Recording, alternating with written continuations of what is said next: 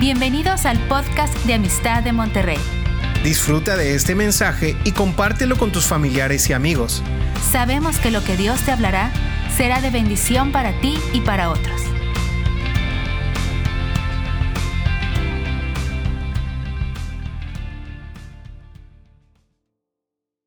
Hola, ¿qué tal? Un gusto saludarles una vez más aquí en Amistad de Monterrey y siempre es un gusto para mí compartirles la palabra de Dios.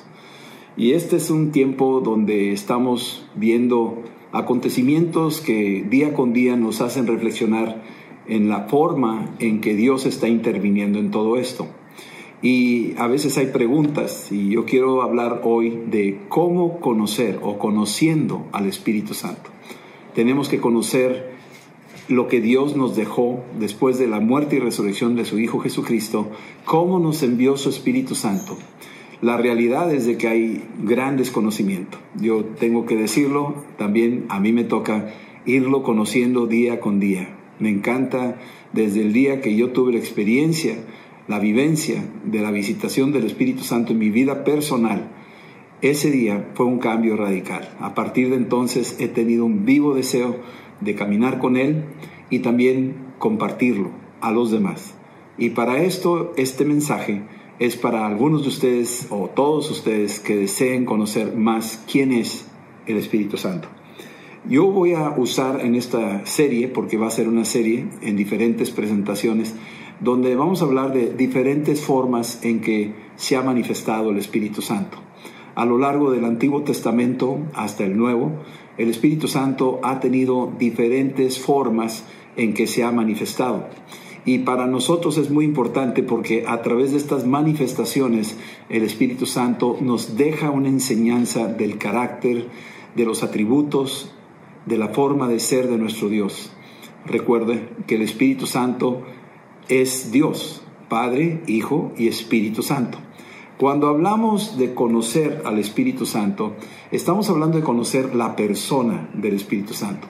El Espíritu Santo no es una cosa, el Espíritu Santo no es una fuerza, el Espíritu Santo no es un viento recio, el Espíritu Santo es una persona, es la tercera persona de Dios.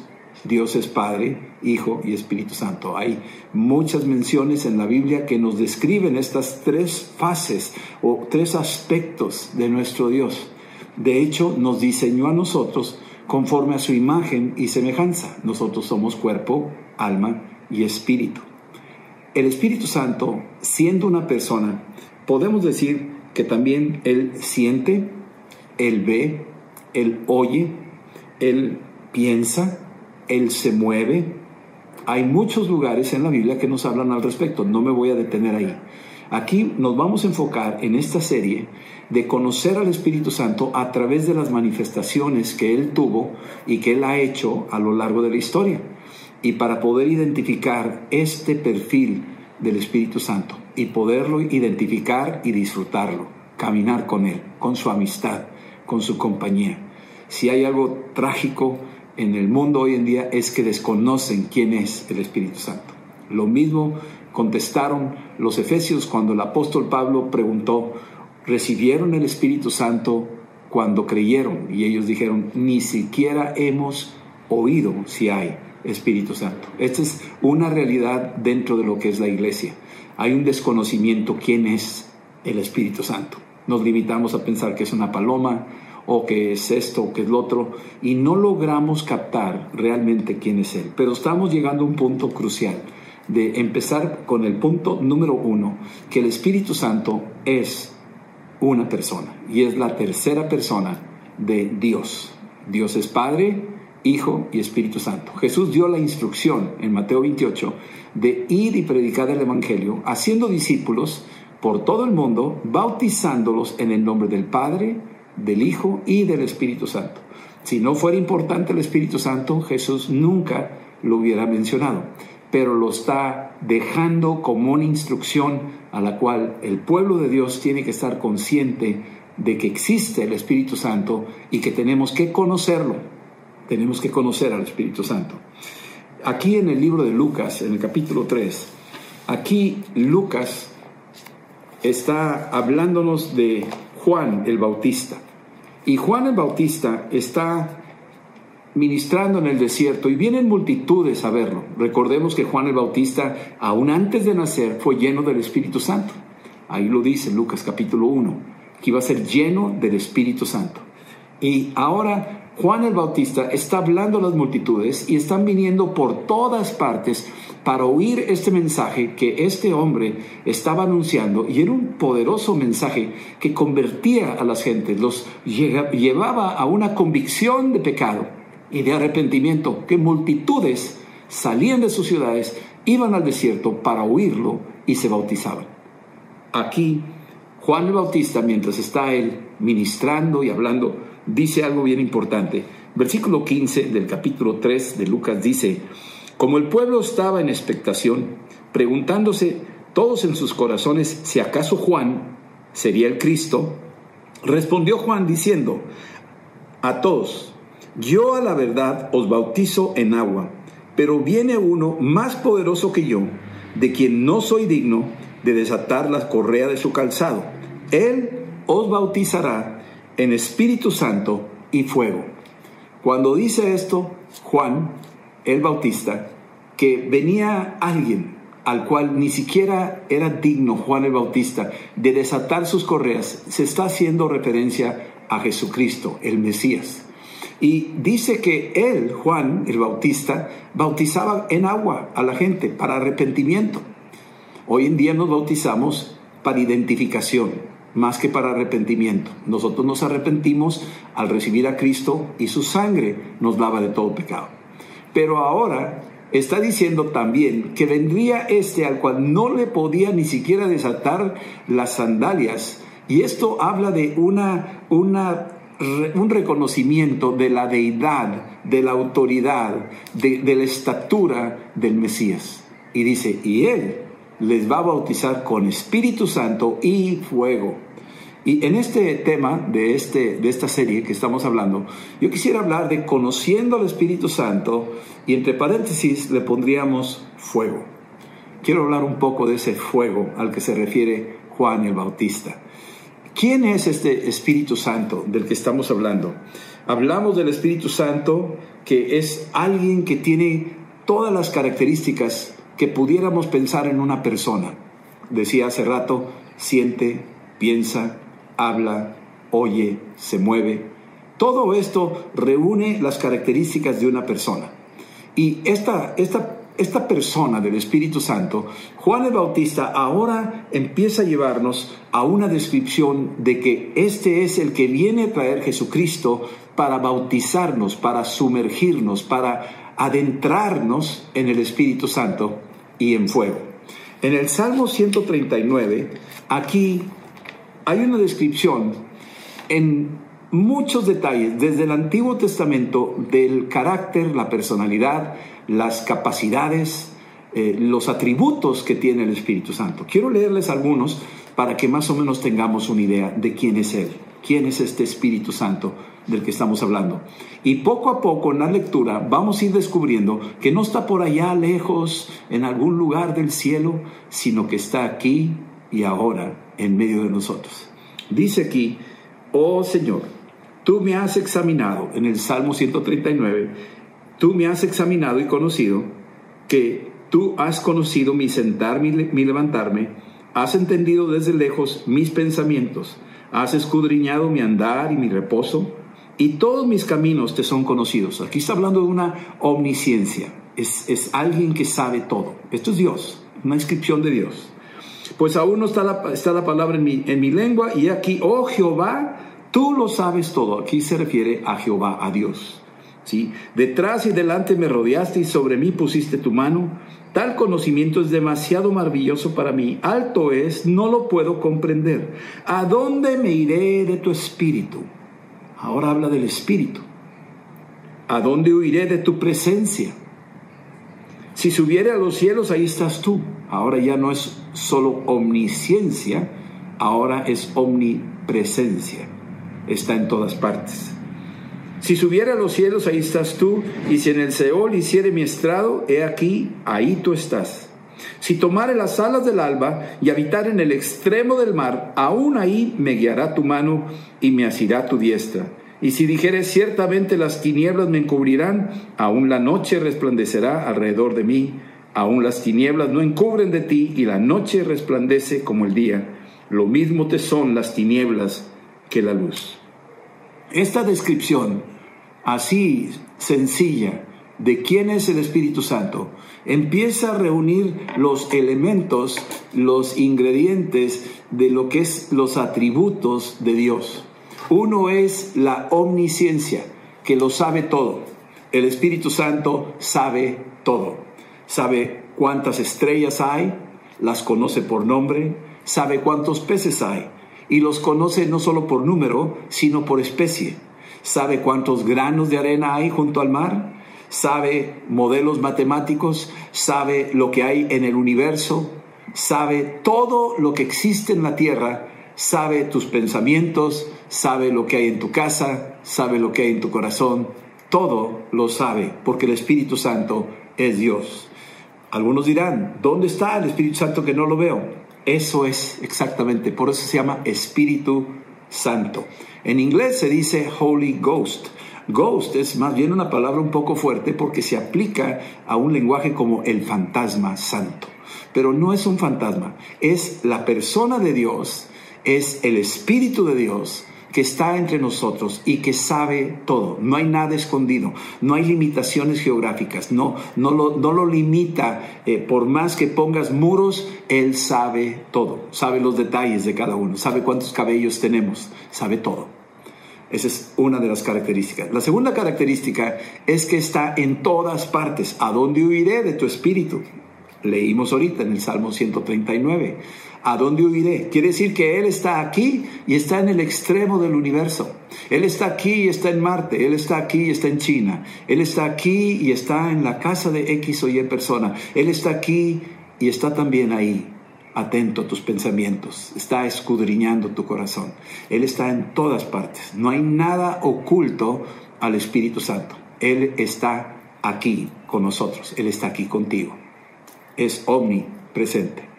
Ya vimos que es omnisciente, que sabe todo, omnipresente, que está en todas partes, y omnipotente. Quiere decir que todo lo puede.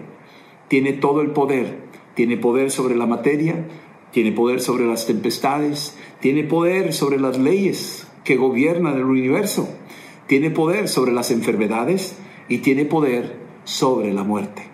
Él tiene el poder supremo de todas las cosas. De ahí que es Dios. El Espíritu mismo que levantó a Cristo de los muertos también vivificará nuestros cuerpos mortales. Lo dice en Romanos 8:11. Entonces, todo este potencial que tiene el Espíritu Santo, todas estas características que tiene el Espíritu Santo, están a disposición de los que hemos creído en Cristo Jesús. Pero hay que conocerlo. Juan el Bautista decía, viene uno a quien no soy digno de desatar las correas de sus sandalias, que Él los va a bautizar, los va a sumergir, los va a introducir al Espíritu Santo y fuego. Estas dos características venía Cristo a hacer y lo vino a hacer y lo está haciendo. Todavía lo está haciendo en muchas partes del mundo y en muchas vidas. Y muy probablemente lo va a hacer contigo hoy, en este mensaje que estamos escuchando. Y aquí estamos viendo estas características. En Hebreos capítulo 9, versículo 14, nos habla también del Espíritu eterno de Dios.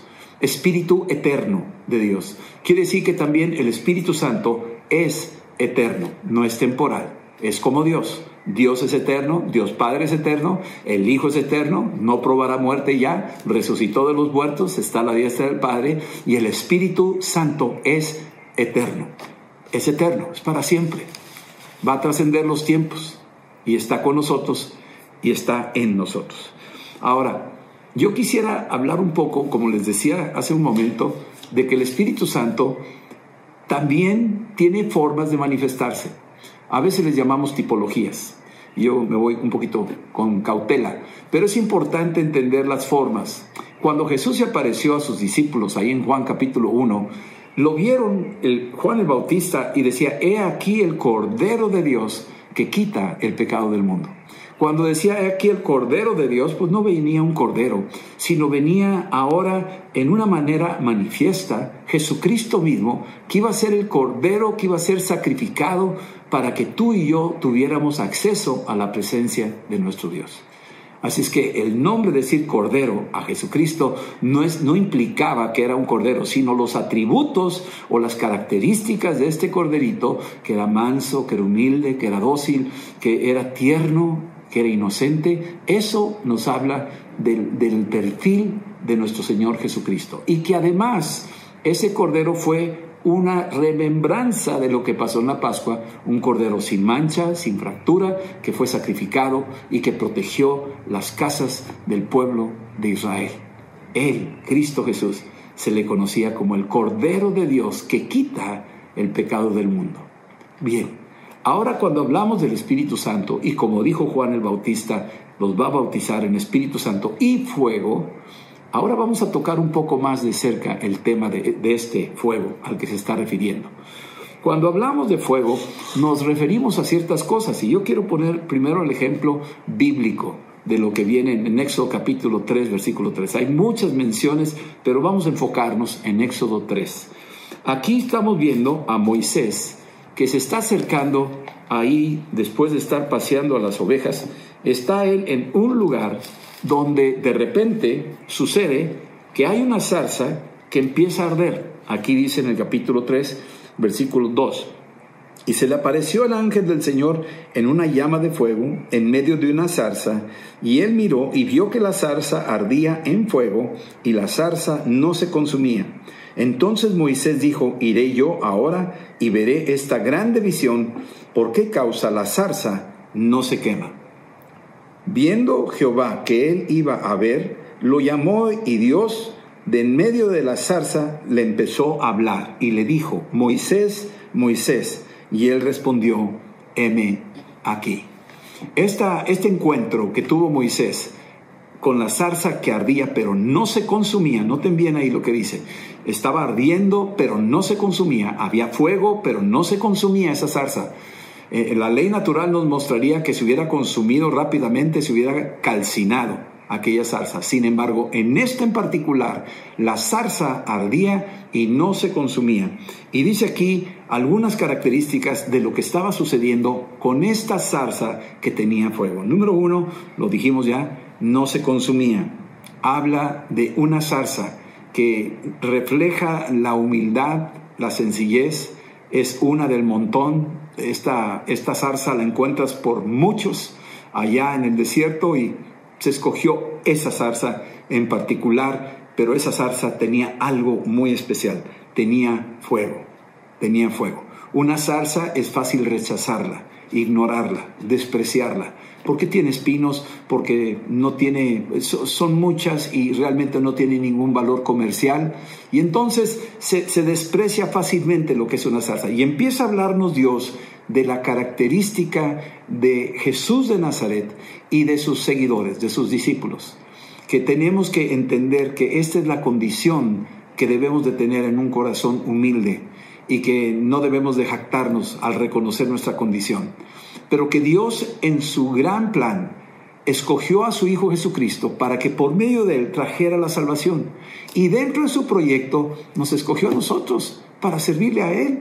Ahora somos llamados hijos de Dios solo por su misericordia. Entonces, aquí estamos viendo que esta zarza no se consumía. Había como un respeto del fuego a la zarza. No la tocaba, la cuidaba, la preservaba. La lógica decía se tiene que quemar, pero en la realidad se preservaba, se cuidaba, no le pasaba nada. Luego dice aquí que de la en el Éxodo 3:3 se acerca Moisés y dice, me acercaré para ver esta grande visión. Y cuando habla de una grande visión, habla que del fuego del Espíritu Santo sale la visión de Dios. Quiere decir que cuando nosotros estamos llenos del Espíritu Santo y del fuego del Espíritu Santo, empiezan a llegar visiones de Dios. Aquellas cosas que Dios quiere revelarnos, aquellas cosas que Dios ve, no solamente en estos tiempos, sino a futuro también. Es un manto profético, son las visiones, Los profetas son visionarios, así se le conocía a Samuel, como el vidente, como aquel visionario que podía ver más allá de su geografía. Esto es lo que sucede cuando viene el fuego del Espíritu Santo en la vida de una persona que está dispuesto a humillarse en la presencia de Dios. Ahí en la, en la epístola de Pedro, primera epístola, capítulo 5, dice, humíllense en la poderosa presencia de Dios y Él os exaltará. Y esa exaltación es que está depositando en nosotros su Espíritu Santo. Es una vasija de barro. Eso es lo que somos y nos envía su Espíritu Santo para llenarnos. Otra cosa que sucede, además de las visiones, además de que escoge lo que es humilde, lo que es frágil, lo que es débil, lo escoge.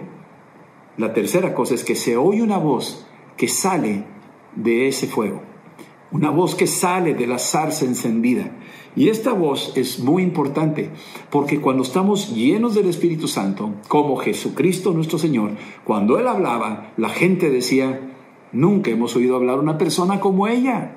Habla mejor que los fariseos y los escribas. Se quedaban asombrados por la voz que estaba saliendo del corazón de nuestro Señor Jesucristo. Cuando Pedro comenzó a hablar, la gente que lo estaba oyendo igual, una zarza que Dios escogió. Un hombre sencillo, un pescador, un hombre que reconoció sus pecados, un hombre que se equivocaba muy frecuentemente, pero Dios tenía una misericordia grande con él y además era un hombre que tuvo visiones, estaba en el techo en el capítulo 10 de los Hechos y vio los cielos abiertos y bajar un manto ahí lleno de animales inmundos que oía una voz que decía mate y come. Este era el visionario, Pedro. Y ahora, cuando Pedro abre la boca ahí en Hechos 2, versículos 16 y 17, y empieza a hablarle a la multitud de gente, habla la voz de esa zarza. Es una zarza este Pedro. Y está hablando una voz que, que toca los corazones de tres mil personas que se convierten ese día a través del mensaje que Pedro dio. También vemos otra cosa, que cuando se va acercando Moisés a la zarza, oye la voz que Dios le dice, acércate, quítate las sandalias de tus pies, porque el lugar donde estás es tierra santa. Entonces, también aquí hay otro ingrediente muy importante, que viene siendo que la presencia de ese fuego del Espíritu Santo en esa zarza produce una santificación tanto adentro como alrededor. Recuerden cuando Cristo caminaba ahí en Marcos 5, una mujer que tenía flujo de sangre solo tocó la orla de su manto y fue totalmente sanada. Recuerden lo que pasó en Hechos 19, cuando el apóstol Pablo también mandaba su propia ropa, sus pañuelos, dice la escritura, y los ponía sobre la gente enferma que estaba en otros lugares a donde él no podía llegar, y los demonios salían. Así es que había una unción que salía de ese fuego que había en la vida del apóstol Pablo. Y luego seguimos viendo que la zarza que estaba llena de ese fuego, que ardía pero no se consumía, estaba emanando luz, estaba iluminando aquel lugar. No sabemos a qué hora era, si era ya en el atardecer o en la noche, pero para ver la lumbre tendría que haber sido una en una hora así cuando ya el sol estaba cayendo. Y sin embargo, estamos hablando de que esta lumbre tiene una capacidad de iluminación, tiene una fuerza para alumbrar el entendimiento. Cuando eres lleno del Espíritu Santo y del fuego del Espíritu Santo, al leer las escrituras, Dios te da entendimiento, te da conocimiento, te da revelación. Estas cosas vienen implícitas cuando tú le pides al Espíritu Santo que te llene de ese fuego. Y luego, aquí también otra cosa que pasa, es que cuando estás lleno del Espíritu Santo, como Moisés, que estaba ahí delante de esa zarza, que estaba llena de fuego, pero no se consumía, el corazón de Moisés se enfrenta a disipar esas barreras, esas cadenas, esos temores que tenía Moisés. ¿Yo quién soy? Yo no puedo, yo no sirvo, soy tartamudo, tengo 80 años. Todas sus, sus, sus traumas que pudiera haber tenido, con el fuego del Espíritu Santo se disipó la incredulidad.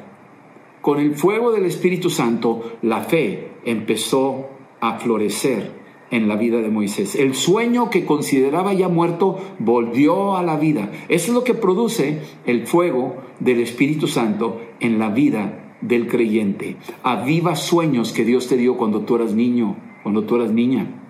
Aviva aquellas cosas que estaban adormecidas, las despierta y de repente destruye esas ideas preconcebidas, ese sentimiento de culpa o aquellas cosas que te hacen sentir inseguro o incompetente. Todo eso lo disipa, las cadenas las derrite y los cerrojos los abre y te saca una libertad y a una nueva dimensión de un llamado poderoso, como fue en el caso de Moisés. Entonces descubrimos estas cosas maravillosas. El día en que yo recibí el, Espíritu Santo en mi vida personal, yo estaba en mi cuarto, a solas, ahí estaba, había habido un momento donde tenía que estar orando por un amigo y en la intercesión que yo estaba haciendo ahí, yo usé mi propio lenguaje, yo seguía lo que acostumbraba a seguir, había oído por ahí del Espíritu Santo, pero la verdad nunca había tenido nociones, ni instrucción, ni enseñanza, ni nada. Pero ese día en particular, yo estaba solas ahí en ese cuarto, lo recuerdo muy bien. Y cuando yo estaba ahí orando en mi propio idioma, de repente el Espíritu Santo vino, me llenó y salió así como una fuente, imagínense como un, como un destapar y un borbotón de oraciones que salían de mi boca que ya no era español, ya no era un idioma conocido, era un fluir, mi lengua estaba, como dice ahí el Salmo, era como la lengua como un, un escriba muy veloz, salía una, una, una ráfaga de palabras que yo no conocía, pero estaba orando y orando y no podía parar y mi, mi, persona estaba encendida, tenía un calor que, que ardía, mi cuerpo estaba, y, no era para que hiciera calor ese día, no era verano, y, estaba yo ahí viviendo esta experiencia sobrenatural.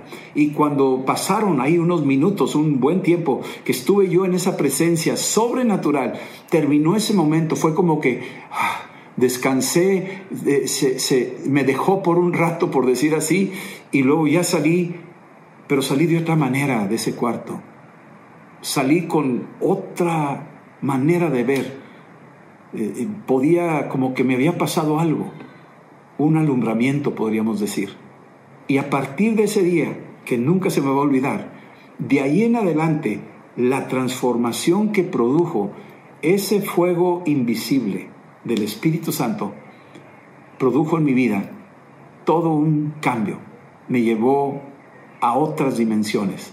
Me llevó a terrenos de fe, de fe. Tenía negocios, Dios seguía prosperando, pero finalmente llegó el día donde ya los dejé y me llevó a otras cosas, a ir a otros pueblos, a las rancherías, a la sierra, a Pachuca. Me, empezó a mover de otra y empezaba a ver milagros y cosas que yo nunca pensé que iban a pasar estas cosas. No, no me imaginaba. Ahora, yo quiero llevarte a lo que dice aquí en el libro de 1 Corintios, hay una mención muy importante para que tú entiendas lo que pasa cuando el Espíritu Santo te visita y te toca con su fuego.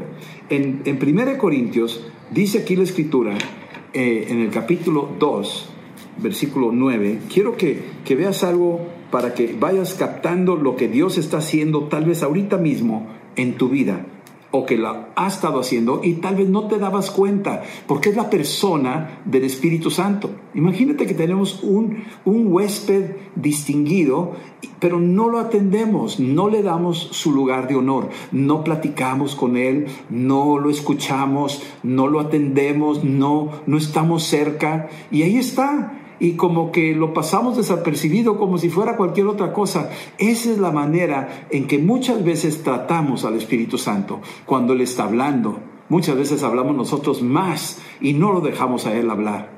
Y queremos que Él haga lo que nosotros queremos. Y, en vez de tratarlo como un huésped de honor, nosotros queremos manejar su vida, manejarlo a Él. Y no es así. Es Él quien nos maneja a nosotros. Es Él que quiere gobernar en nuestros corazones, en nuestros pensamientos, en nuestros hechos.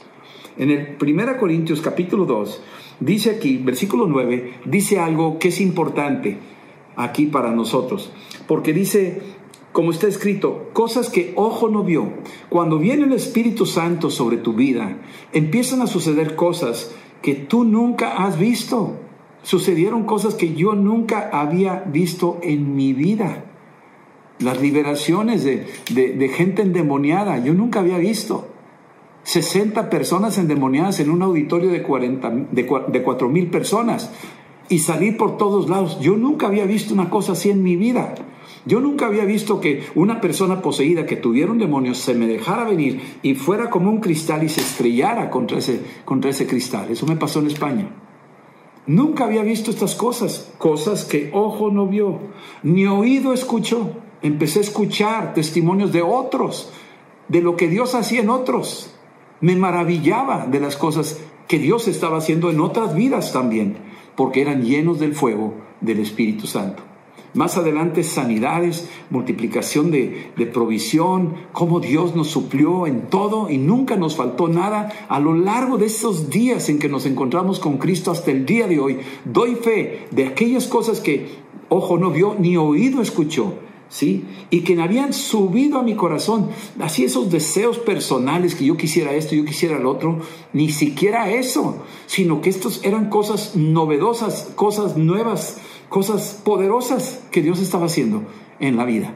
Y eso es lo que Dios tiene preparado para ti en lo personal. Tal vez tú digas, pues a ti te pasa, tú eres medio especial. Te quiero decir una cosa, el Espíritu Santo no hace acepción de personas y su obra es completa. La quiere hacer en tu vida. Y por eso estoy hablando de esto.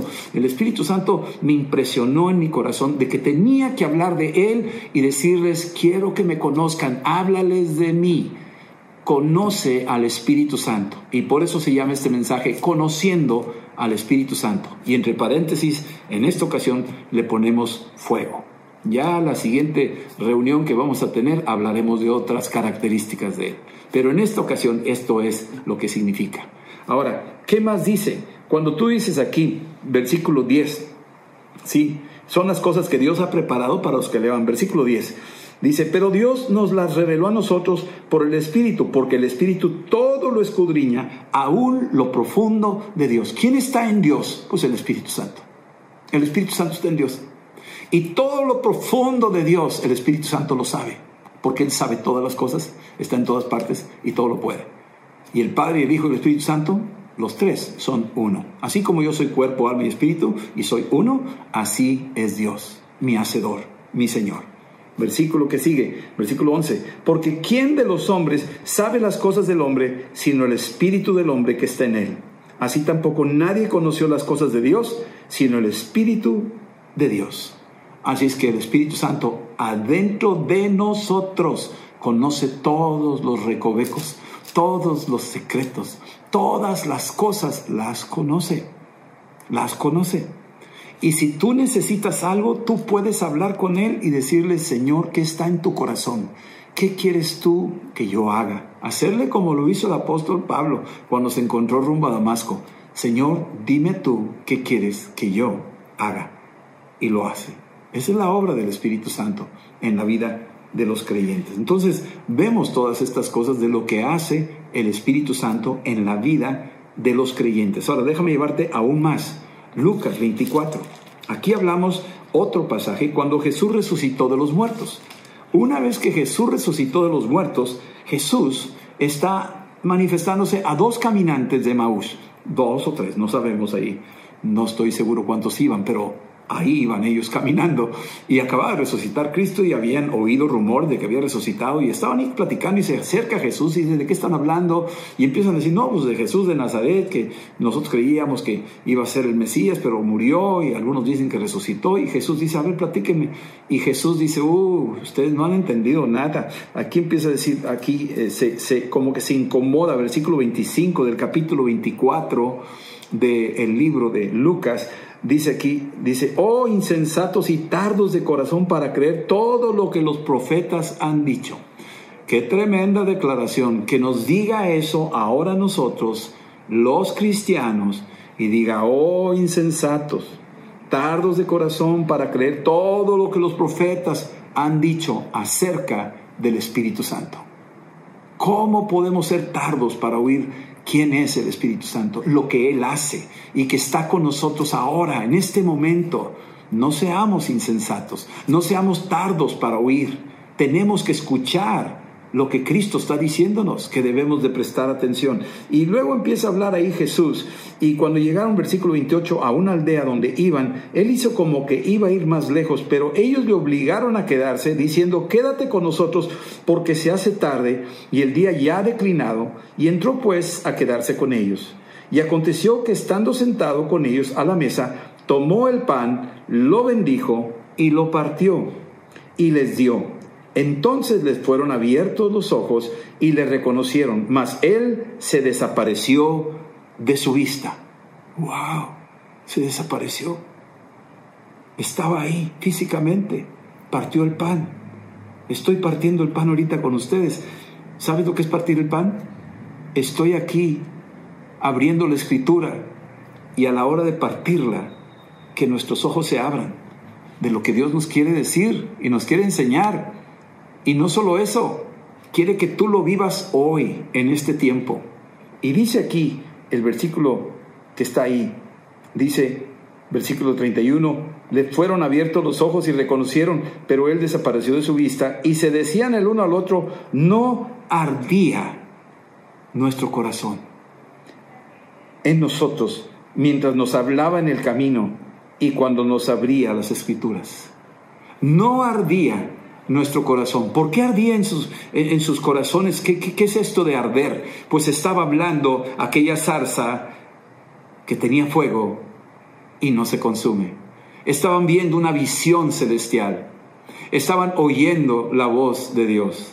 Estaban siendo derretidas sus cadenas de incredulidad estaban siendo visitados con una iluminación de revelación, conocimiento y entendimiento. Esto era lo que estaba pasándoles a estos caminantes de Maús y por eso decían, no ardía nuestro corazón. Yo me pregunto si el corazón de Moisés, estando delante de esa zarza ardiendo, que no se consumía, si su corazón no estaría ardiendo.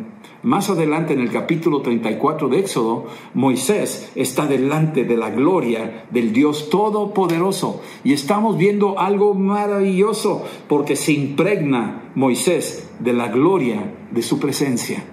Esto es algo que sucede cuando estamos buscando al Espíritu Santo. Debemos de buscarlo. Buscarlo en la mañana, buscarlo de todo corazón, apartar un tiempo con Él y decirle, Espíritu Santo, yo quiero oírte, yo quiero llenarme de ti, yo te necesito, ven con tu fuego y consúmeme. Lléname como los que estaban reunidos en Pentecostés, que vinieron lenguas de fuego y se posaron sobre cada uno de ellos. Esto debe estar bien claro ahí en el libro de Hechos 2, del 1 al 4. Tú puedes ver que se posaron lenguas de fuego sobre cada uno de ellos. Quiere decir que no hizo acepción de personas, no dijo no más los apóstoles, no, agarró parejo, tomó a todos los discípulos, les puso lenguas de fuego uno por uno y lo está haciendo ahorita sobre tu propio vida. Tal vez tú no veas esa lengua de fuego, pero si tú crees en Cristo, si tú crees que el Espíritu Santo es Dios y lo invitas a tu corazón, esa lengua de fuego viene sobre tu cabeza y está incendiando tu conciencia. El, el, eterno Espíritu Santo viene sobre tu vida y está haciendo una obra dentro de ti está trayéndote una visión, estás empezando a oír la voz de Dios, empezando a entender la revelación de su palabra, empiezas a cambiar. ¿Qué fue lo que le sucedió a los de Pentecostés? Las lenguas de fuego en sus cabezas empezaron a alabar a Dios, empieza una alabanza nueva en tu boca cuando eres lleno del Espíritu. Ya dejaste atrás esa antigua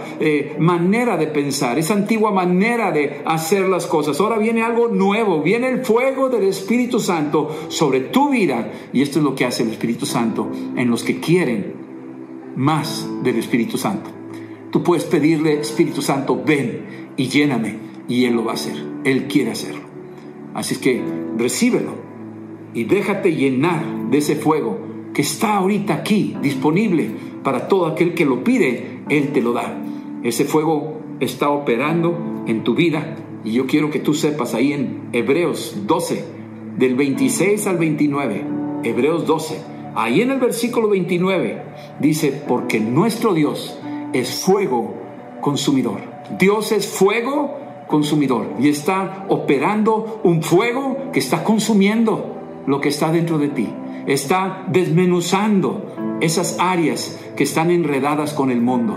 Ese es fuego consumidor. Ese fuego va a destruir al mundo al final de los tiempos. Pero los que somos llenos del fuego, vamos a pasar como Sadrach, Mesach y Abednego, saliendo del horno sin que vuela a humo nuestra ropa, sin que un solo cabello se chamusque, porque estamos delante del Dios que es fuego consumidor y tenemos fuego de nuestro Padre.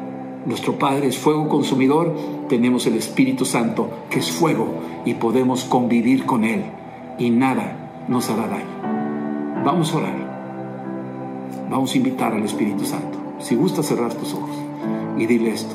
Señor Jesús, yo te doy gracias por venir a mi vida con tu fuego, tu preciosa sangre, me limpie de todos mis pecados.